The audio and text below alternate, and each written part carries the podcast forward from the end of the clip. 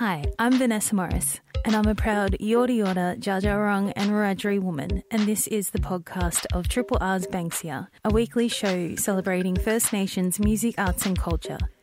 Banksia is broadcast live on Triple R from Wurundjeri country every Monday from midday to 1 pm. Hope you enjoy the podcast and feel free to get in touch via the Triple R website.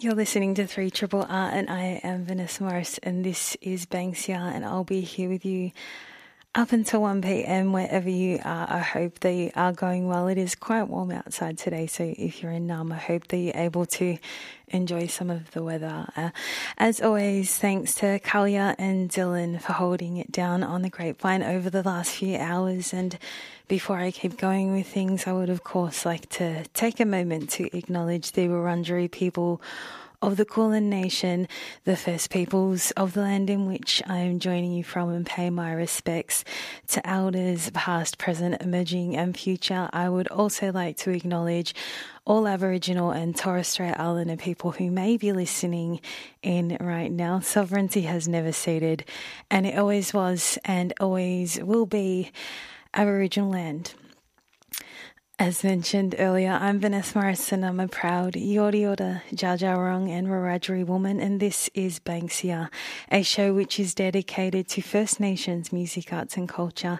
And the last time I was on the air was for my Radiothon show last Monday, and I was lucky to be joined by Emmy and Bumpy of the pop up show Pebbles to which, yeah, it was really beautiful to have them in the studio and connect and talk all about the many reasons why you may like to consider showing us some love here at Triple R in the shape of a subscription or a donation. And you may like to subscribe to this show or one of the many other amazing shows that are on Triple R or the station in general, there are a range of prizes as well that you do go in the running to win, and you do have up until the 4th of October to do that. So, a little bit of time, but something to consider. And you can find out all about that on the Triple R website at rrr.org.au.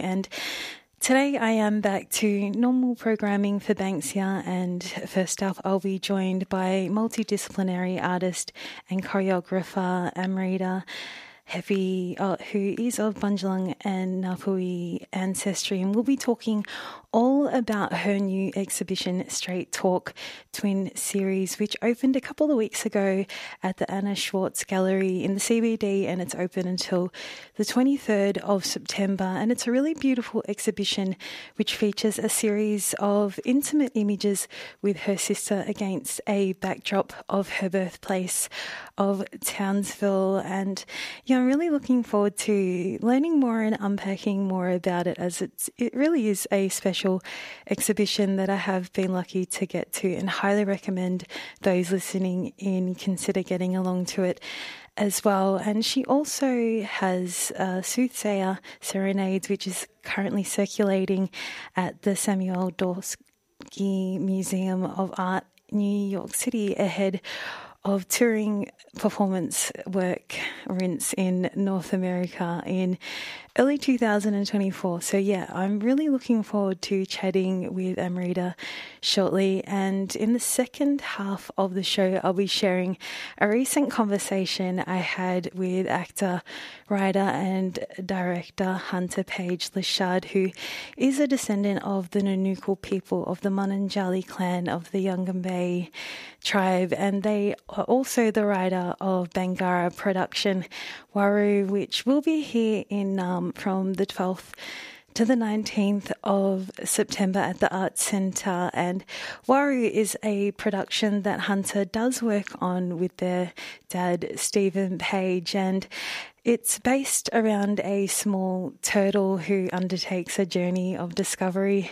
and survival. And it's an interactive and immersive introduction to Torres Strait Islander culture and dance for children's aged three to seven year, years old, but I'm sure it's one that's really great for people of all ages. So, yeah, really looking forward to sharing that conversation later on in the show. So, stick around and listen to that if you can. Otherwise, I'm sure that you can listen back to it on the Triple R website later. And at the top there as well, I had a track from First Nations artist Jada Weasel, and that was called Hands of Addiction, which is from their super new EP release, No Peace, which came out on Friday, so only a couple of days old, and it's a really beautiful release that you may like to look up and give a listen. And I'm now going to leave you with a track from the project Urindia from Fred Leone and Samuel Pankhurst, and this track is called Yuangan, and it's from their debut album, which should be coming out soon. And I'll be back with you soon. Triple R. Super excited to be joined on the air by a special guest, and that is Amrita Hepi, who is a multidisciplinary artist and choreographer of Bundjalung and Ngāpuhi ancestry. And we're here to talk all about the new exhibition, Straight torque Twin Series, which opened a couple of weeks ago at Anna Schwartz Gallery. Firstly, Amrita, thank you so much for joining me today. Welcome to Banksia. Thanks for having me. Yeah, it's so great to have you join me today. And yeah, as I mentioned, so we're here to talk about your new exhibition, Straight torque Twin Series, which recently opened at Anna Schwartz Gallery. Um, congrats on the exhibition. It's a really beautiful one. Um, yeah, how does it feel to have this one open and sharing it with people? Sure. Uh, well, thanks for having me and thank you for the kind words. Yes, it feels really good.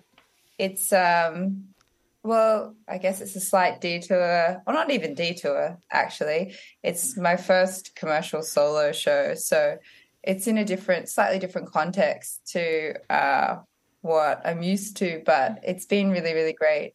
Um, the works themselves are it's a mixture of video, photography, and installation. Mm. And it was shot in Townsville with my younger but strikingly similar looking sister, Laura. Laura.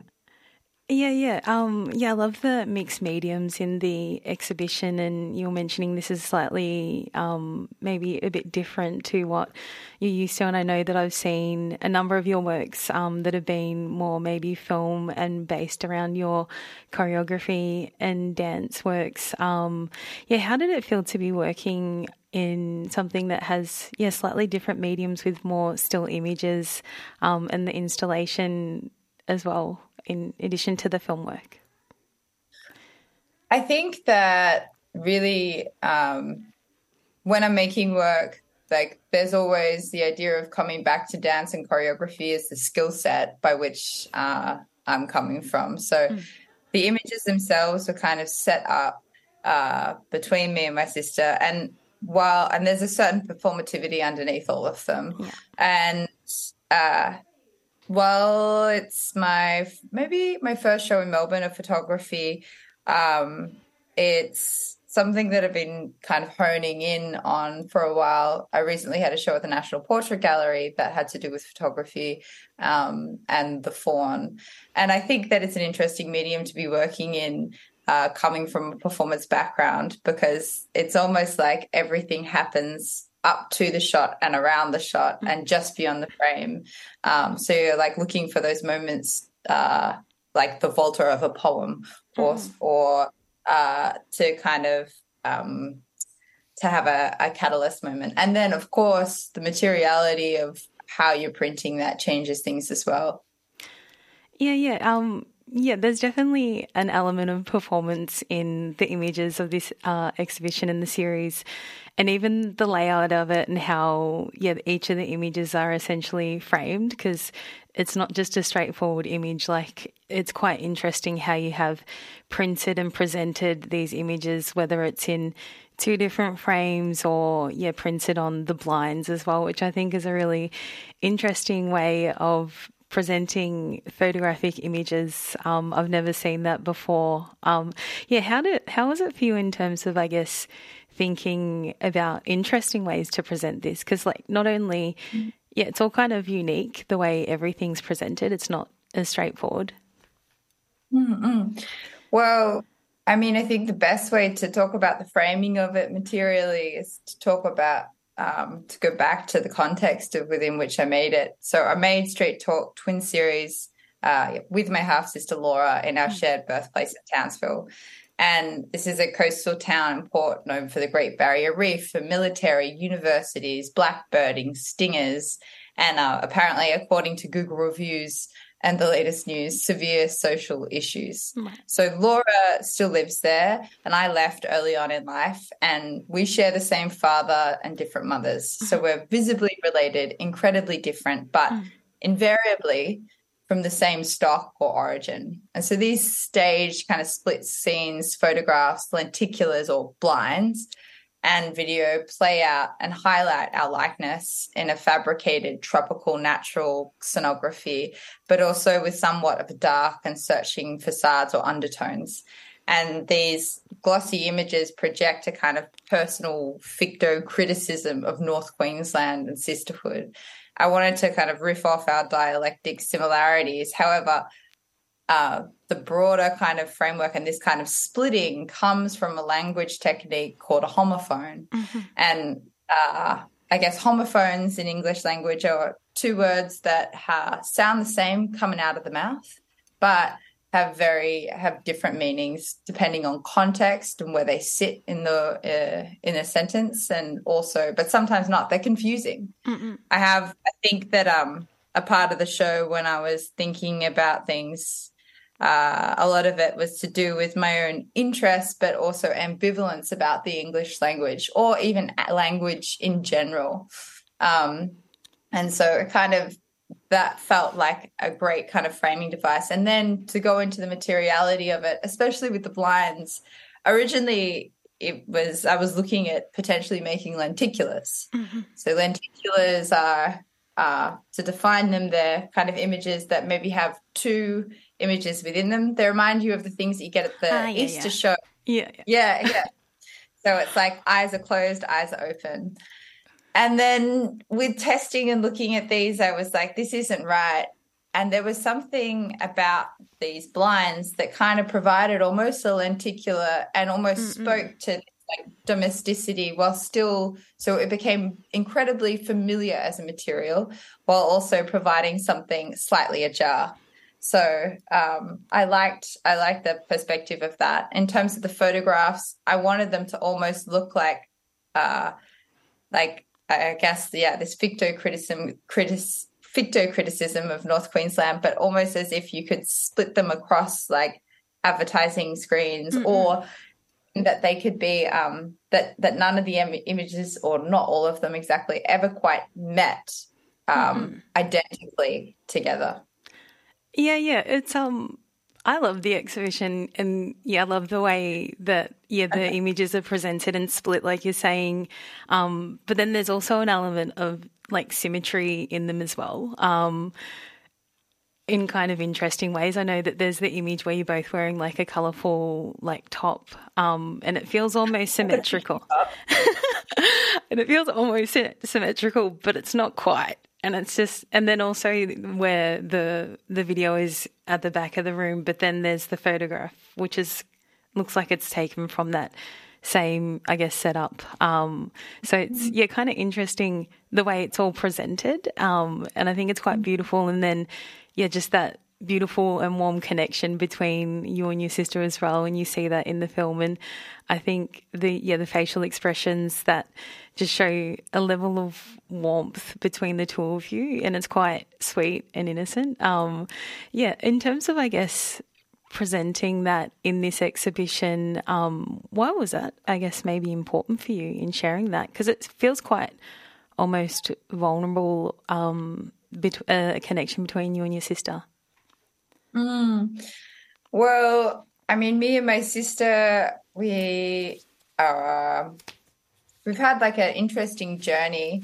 And I think that there is a vulnerability in regards to looking at the kind of kinship ties which are invariably there through my father and this idea of having a half sister um, but like that kind of classification has always sat somewhat weirdly with me and then I think there's also something nice about this kind of framing of uh, symmetrical, identical, but as soon as you put two things together like that, you're almost looking for the difference in them. You're like, are they twins? What's separate from them? And you find yourself scanning the image to like to go, ah, like this is what's different. This is what's not the same.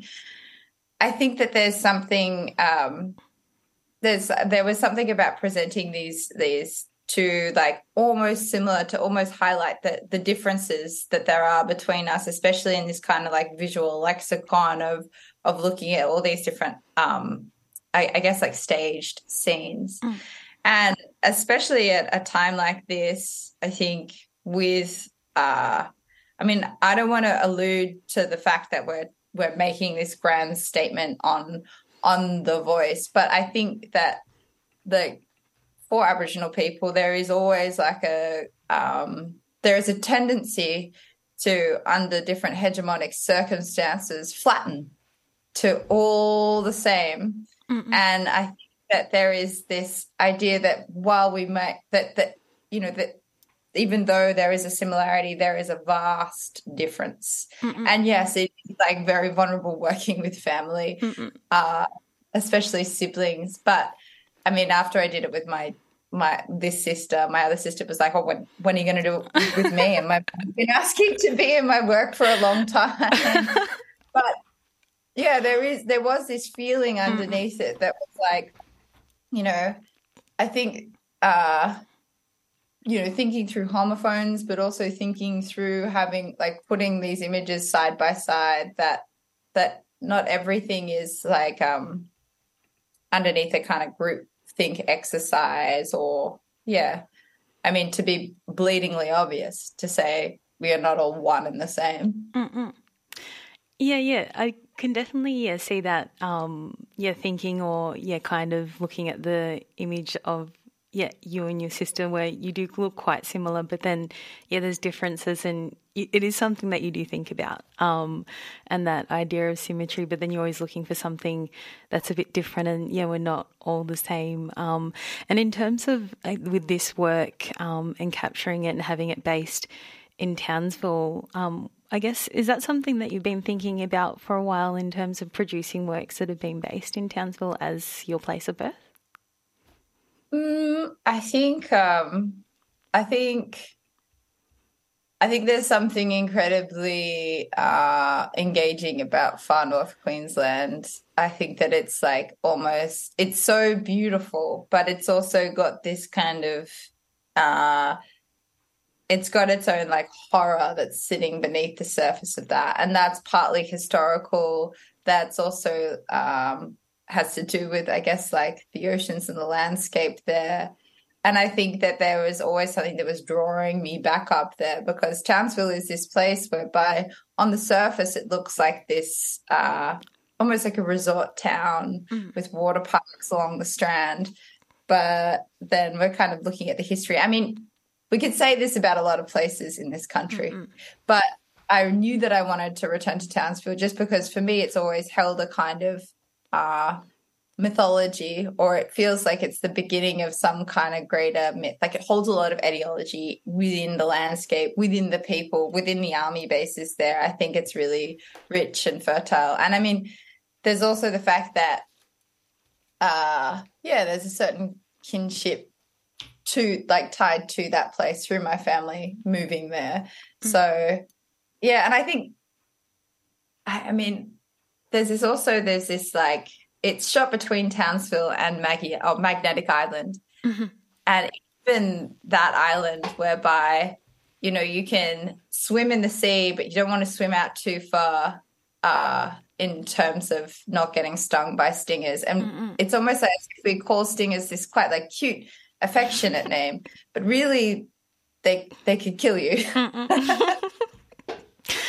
yeah, yeah. there was something about that that I always found um yeah, interesting. The kind of like um, harsh reality underneath this paradise. Mm-mm. Yeah, it's um yeah, quite interesting. Yeah, having this body of work produced or captured in Townsville. However, like I, I, I guess I haven't actually been to Townsville, so I wouldn't really know. But I wouldn't necessarily say that there's necessarily really recognizable places in the images where you would know it's Townsville. Maybe the fountain, but yeah, yeah, yeah. The one, the one place is the the two kind of things that I think make it like if you know, you know, mm. is that tiny little car. Ah, yeah, the, the red the car. The car is like very iconic to Magnetic Island, right. and it's almost like my dad used to call it the poor man's convertible, or then he or then he changed it to like the black man's convertible, and I was like, wait a second, why do we have to be like, can't we can't we just have a what does that mean? Yeah, but um that that that as well as yes the water park mm. i mean in terms of natural features um there was like a there was a few kind of b-roll photographs that we didn't use that we there was also an idea at one point to try and go underwater and really try oh, and yeah. shoot irrigation like on a micro uh, level to present in a macro way mm. but yeah i think look i think that um, the other important thing was being while the imagery doesn't always like speak the, like to the place it's it's where my sister's mm-hmm. from and it also facilitated a kind of like um, backdrop or mm-hmm. scenography for us in order to um, be in and in front of the camera mm-hmm. my sister is not a performer actually she's uh, she works for a dance company in townsville called Dance North, but is uh, going back to study uh, archaeology and anthropology at university. So she's very much a behind the scenes person. So it felt better to have her situated in front of the camera in our mm-hmm. hometown. Yeah, yeah. Um, yeah, sometimes it's really lovely, yeah, to have people, I guess, move into a space that they're not necessarily familiar with. But yeah, seeing this um, exhibition the, and the level of performance, like with the film work, there's obviously a level of choreography in that. Um, and how you both present in a symmetrical way. Um, but then, um, yeah, I guess in terms of since it's opened a couple of weeks ago, how's the response been to it since then? Yeah, I think there's been a pretty broad response. I unfortunately, um, after the show opened, had to. I'm currently based between Naarm and uh, Bangkok. So, mm-hmm.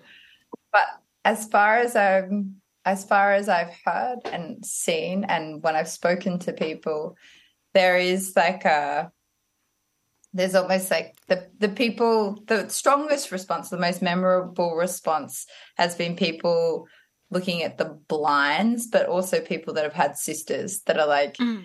you know, that some of the images, even though they were like, I, they said to me, oh, sometimes when you're looking just beyond the camera or when you've got your backs to each other, it reminds me of the kind of, um, that we, me and my sisters would, or even my family, but especially my sisters would have these fights, have these big blow ups. And then just as you think it couldn't get any worse, it's it cools off for a second, and then you're back to being friends. That there was a kind of psychic sensibility within sisterhood that they saw, which I that was my favorite feedback of the show so far. yeah, understand that. In- yeah, those kind of intimate relationships that we have with siblings um, that obviously people are connecting with um, through this exhibition, which is quite special. And um, earlier you were mentioning B roll of the exhibition or just when you were capturing it. So, with this particular um, yeah selection of work, so there's eight pieces. Um, do you have any thoughts around potentially releasing any of the B roll at some stage in some form or? Probably. I mean, you keep all of these things and you mm. pour over them. Some of the images have been used to like prototype try other kind of sculptural elements with them potentially definitely potentially but um yeah i think uh yeah there's a few there's a few more i don't have any mm. plans as mm. of yet but I mean, give me a minute, and and they might be back out there as well. Yeah, yeah. Um, and for people listening in as well, so I've been having a conversation with Amrita Hepi about their exhibition Straight torque Twin series, which is currently open at Anna Schwartz Gallery in the CBD of Naarm up until the 23rd of September. It's a really beautiful exhibition, and yeah, I highly recommend people uh, listening and to consider getting along. And yeah, I've definitely seen your works as well in a number of other places, including um, the piece A Call to Echo, which is at Sam the Shepparton Arts Museum, um, as well as a piece, the Angular Pursuit, which was at Composite um, last year through the Composite Agency First Nation screening program. And those are two film works um, that have more of that choreography work that you do captured in them. And I, I think it's really yeah beautiful to see your work in different forms, to which you also have um, the Soothsayer Serenades, which is circulating in New York City. Um, can you tell us about that project? Sure. Um, Soothsayer Serenades uh, started in lockdown, uh, and it was a prompt to move together without documentation, without Zoom, without Insta Live. I noticed that in the pandemic, there was this kind of uh, this response to do everything online right away. Um, I almost had this like vehement uh, recalcitrance. I was like, I'm not teaching an online dance class. I don't even like taking them. I mean, as a, as the pandemic went on, I think people got better at that format, but there was almost like this immediate market driven demand mm. to to to do things mm-hmm. straight away which mm. i understand and look i'm an enthusiastic participant for the most part but as things kind of dwindled and went away i was like why why in this moment am i uh, contributing to this like constant surveillance of productivity and so mm. say serenades became a project whereby i asked artists um, to put together a prompt and a playlist, and it would be released at 4 p.m. on a Wednesday. Mm. And people would listen to it, go for a walk, dance if they wanted to, do their gardening, listen to it at a later date. And basically, it's a time, it's it's a playlist that's released at 4 p.m. each week, and that then got picked up by uh, the International Curators Forum, which it's actually weirdly, it's been one of these things that's been like the longest running, uh, one of the longest running participatory artworks that I've ever made. Mm. And so, yes, that's at the Dorsky Museum now. And one of my favorite things about that project is that, you know, you get it's a simple outline for artists to to do something to participate and the prompts that you get are like gorgeous and also it's it's been a really great way to collect new music as well as to have something that people can participate in without having to um to necessarily be overly productive or give away their artist fee. So yes yeah, yeah, yeah. It sounds like a pretty special project, and how it's yeah been the longest running of yours, and it's still running now, um, post pandemic, um, which is pretty cool. Um, it sounds like maybe there's no real kind of end date for it. I guess you'll kind of see. Um, and you're also getting ready for a touring performance of the work Rinse um, in North America in early 2024. Um, how are you feeling about that? Because that's actually not that far away.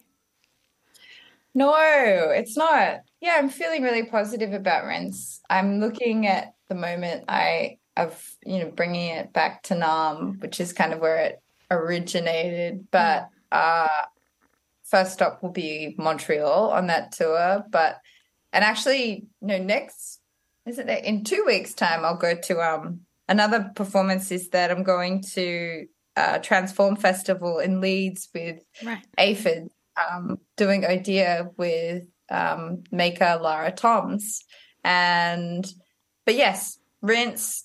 It's it's almost it's one of those things that in my mind when I think about it I I can dance it out so that's helpful mm. dance it and talk it out but then when I think about doing it versus doing it it's a mm. whole different kind of physical metaphysical and uh yeah journey of like pacing and time and practice so uh, Rinse is a, a solo dance work. It's 60 minutes, an evening length performance, and it speaks about um, beginnings. It basically looks at trying to name all of these beginnings that loop together underneath my history, underneath a broader history, underneath like a world history, and how to contextualize them from the self, from the personal, and how that personal try attempts to touch on the universal. Mm-mm. And I think that you know the one thing when people watch that work, they're like, usually there's a question of like, how did you remember the steps? And then there's another question when I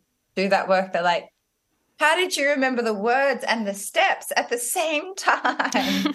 I'm like, I think I'm like practice, but there is something about the timing and the pacing of using text or language in a uh, in that process in order to how to how to let the it's like words mean one thing, but how do you let the body speak at the same time to say something different to support an image, and so that there's this like a yeah, there's like a um I guess, a symbiosis between the words, the dance, and then the feeling of putting it in a theatre and being witnessed, and what that context then speaks to again. Mm-mm. Yeah, yeah, um, yeah. Sounds yeah, um, amazing to be taking this obviously to America um, next year, and also, yeah. Do you have anything else that you're working on at the moment that you can tell us about while you're here, or? At the moment, I'm really excited, as I mentioned before, um, going to Odia, going to present Odia with Lara Thoms. And that's like a, a work that involves, I guess, a cast of about 12 to 15 people. We've done it, we did it in Rising and we'll be doing it in Leeds. Mm-hmm. And basically, everybody on stage has either lost one parent or both of their parents. And yeah. it's kind of exploring how uh, in a lot of child literature or almost all Disney films, the fun starts when the parents die. Mm-mm. That there's these self-formed children. Um, you know, we've got Cinderella, Belle from Beauty and the Beast, Frodo Baggins, James Bond, Pippi Longstockings, Annie. That there's this kind of trope of the orphan that when they don't know where they're from, then they're able to accelerate further, which is something that I find like almost like diametrically opposed to an idea of First Nations um, selfhood, which is being able to name your family, Mm-mm. name where you're from, Mm-mm. know this kind of like history and line running through. Um, and if you've been lucky enough to grow up with both of your parents, so some of us, um, especially in earlier generations, have not. Mm-mm. But I think that um, I'm really excited to tour that work. It's like a uh, it's like a big fun um, even though the subject matter is quite morbid. Mm. It's very um, the opening scene is like Nemo, who's my friend Jason, kind of doing this almost like five minute dance solo mm. um, with the orange face, which is like, yeah, beautiful. It's kind of bizarre and hilarious. And then at the end of the year, um, I'm looking forward to coming back uh, to do pieces as part of Lucy Guerin's uh, initiative at the substation. So making a new 20 minute work.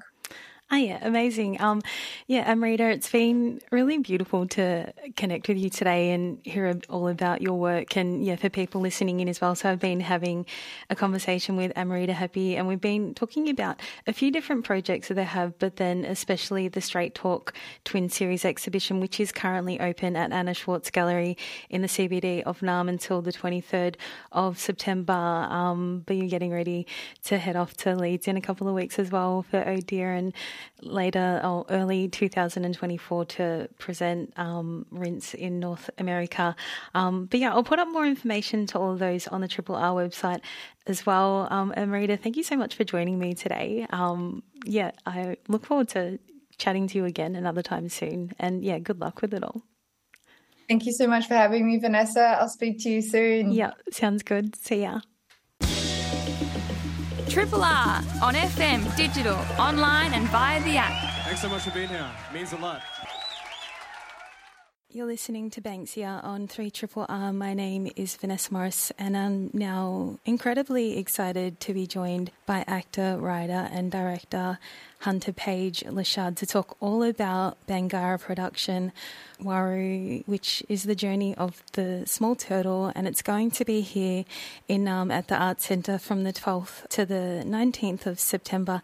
Hunter is a descendant of the Nunukul people of the Mununjali clan of the Yugambeh tribe. Firstly, Hunter, thank you so much for joining me today. Welcome to Banksia. Thank you. Thank you for having me. Yeah, it's really great to have you. And yeah, as I mentioned, so we're here to talk about Waru, the Bangarra production, which is getting ready to have some shows around the country, which is super exciting. Um, how does it feel to have Waru getting ready to tour the country and engaging with different audiences? It's it's really good because we we kind of only set it up to be uh, shown at um, in in in Sydney at that time as it was um, a part of a festival, I think, and. Um, and so, you know, we never had the idea of actually showing it to the country itself. But I think as soon as we started making it, those those ideas were really strong in our head because of because of what the show was giving. You know, how it was. Um, uh, bringing bringing kids of all, all cultures together and kind of teaching them a bit of culture, but also teaching them a bit of language, a bit of movement, and and and and, and keeping them engaged for 45 minutes long, while while also teaching them about the environment and about you know the, the turtle, especially in, in the life cycle of a turtle. So you know something that that's very educational. You know. Um, scientifically, but also very um, educational culturally as well, and and being able to give that to a wider audience of children is amazing. It's it's actually the it's it is the goal. Yeah, yeah, um, yeah. You were mentioning how yeah this production is educational, but then um, really engaging with children as well, and a really a special way to yeah educate and engage with children and teach them about culture and the environment and everything. Um, yeah, for those listening in, can you tell us about the story of Waru behind that? Yeah, so so the story of Waru is about Miji, the, the, the small turtle, and Akumala, who's a caretaker, played by Elma Kris, who is a, an alumni of Bangarra Dance Theatre. Mm. And with the help of Sani Townson and um, Leonora Adidi, um, who was our linguist, they're all uh, Torres Strait Islander pra- practitioners, and so they they um, shared their story. But but uh, the the story really just follows a caretaker on an island who's who's nurturing the nesting of of a mother turtle, and and the mother turtle lays an egg, and out of the egg um, comes uh, Midgie, the small turtle, and so Elma kind of takes us on this journey, following Midgie, the small turtle, as we help her go out to the ocean experience her life, and then eventually come back to the island to lay her own eggs. And so the cycle repeats. And so and so we follow this journey through um, and so we see we we we help her leave the nest. We help her defend off uh, animal threats like lizards and, and, and other threats, and and then we also help her fend off uh, human threats like pollution and plastic and other things that uh, pollute our waters and then and then we help her come back and follow the tides to come back to the island to then um, lay her own eggs. So it's a beautiful story um, about you know life and nurturing country and making sure that. Uh, we nurture the, the next stage of our youth to then go on and do the same thing. It's all about legacy. Yeah, yeah, yeah. A really amazing story um, to use to educate young people on these different matters that are covered through it, from environment to culture, to which this performance, Waru, focuses on Torres Strait Islander culture as well. Um, can you tell us about yeah that kind of process of capturing Torres Strait Islander culture and how that was from your role as the writer of Waru? Definitely. Um, so we, so obviously we, we worked with Elma Kris and Sani Townson and Leonora Adidi, and um, and and we um, we we you know, Dad especially he uh, grabbed so they were all talking about um, a 2001 production that they did with Bangarra. that mm. was a triple bill that had a, a production called uh, Roo, Turtle, and Brolga. Mm-hmm. And um, and so Turtle was was derived from the Torres Strait Islander dancers at the time. And so he brought on the Torres Strait Islander dancers back to kind of delve into that turtle story and and and reimagine it and see and see how they can turn it into a 45 minute production that could be shown to kids and mm. and so that was kind of the first the first step. And as a writer coming in you know and being an indigenous um, person myself you know we we you know those those weren't our stories. So so we mm-hmm. really listened and and and paid attention to what Elma and Sunny and Lenora had to say. And you know, Elma Elma was a big a big part of it, um, and she's the lead actress, and, and she was a big part of the development and trying to figure out some of the different segments and how that related to Torres Strait Islander culture and mm. uh, things uh, such as the tides and and the four winds and the two moons. So so so so the a time period of two moons is when the is when the turtle eggs will hatch Mm. And so, and so there, there's there, there's all these Torres Strait Islander cultural elements that are interwoven into the story that help give us the guidelines of how to nurture these turtles.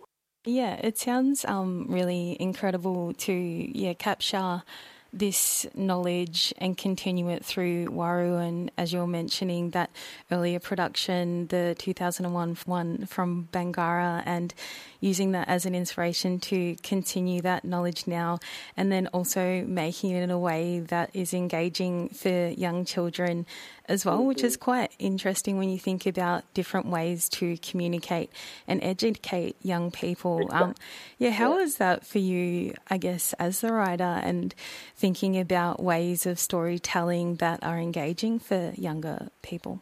Well, well, I think um, I'm very fortunate enough to have experience with um, play school. Mm-hmm. So, so having um, written for play school, acted for play school, and directed a play school episode, mm-hmm. Um, there was a, an acute understanding of how to communicate to children, and that was one of the things that I had to learn quite um, quickly mm-hmm. working for play school was, um, you know, sometimes sometimes the concepts uh, that we want to portray uh, are a little bit too hard to explain. So mm. it's finding the right tools and and the right language words to carry something across to a four year old brain and. Mm. You know, and, and, and, and, you know, children these days, and children always, you know, uh, have been such sponges and, mm-hmm. and, and especially when it comes to creativity and, mm. and fantasy and, and this wide wide imagination. And so I think it's just really tapping into that and, and exploring the the language around that. And you know, this Waru kind of helped us because at the end of the day, we're, we're trying to teach cultural things. And mm. so cultural things are very easy to explain, I think, because mm.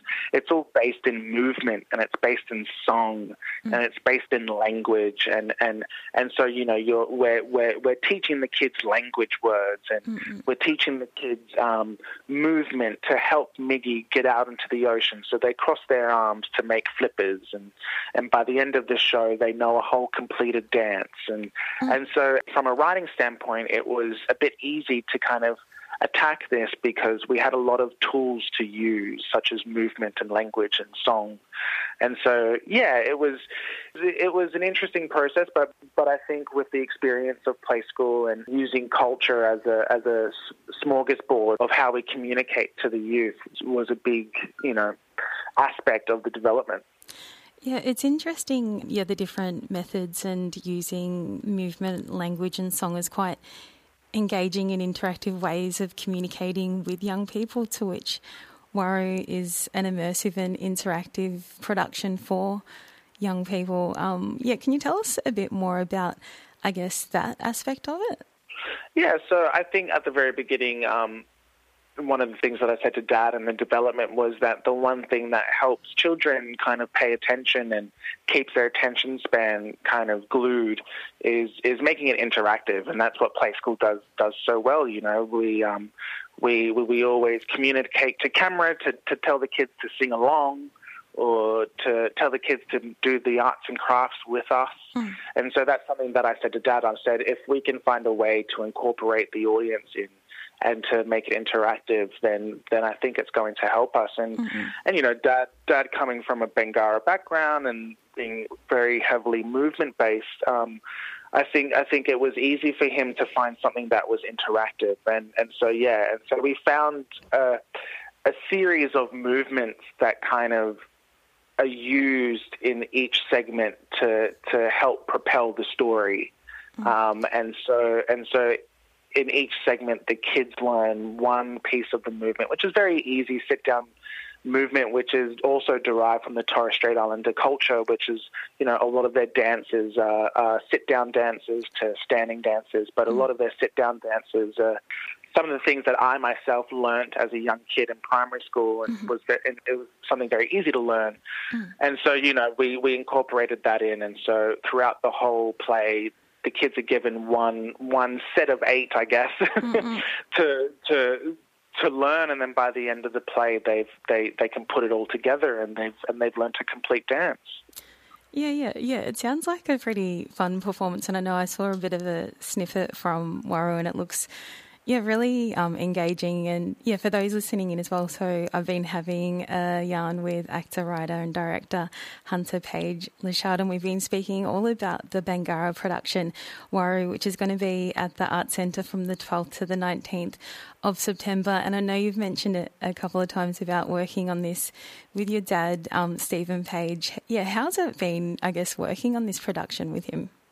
Oh, it's been fun. Yeah. Um, it, has been it's been very easy. Look, I've yeah. been I've, I've I've I've worked with Dad for ages, and and we're and we're always asked this kind of question, and I don't mm. think we really think about it to be brutally honest. Um, yeah.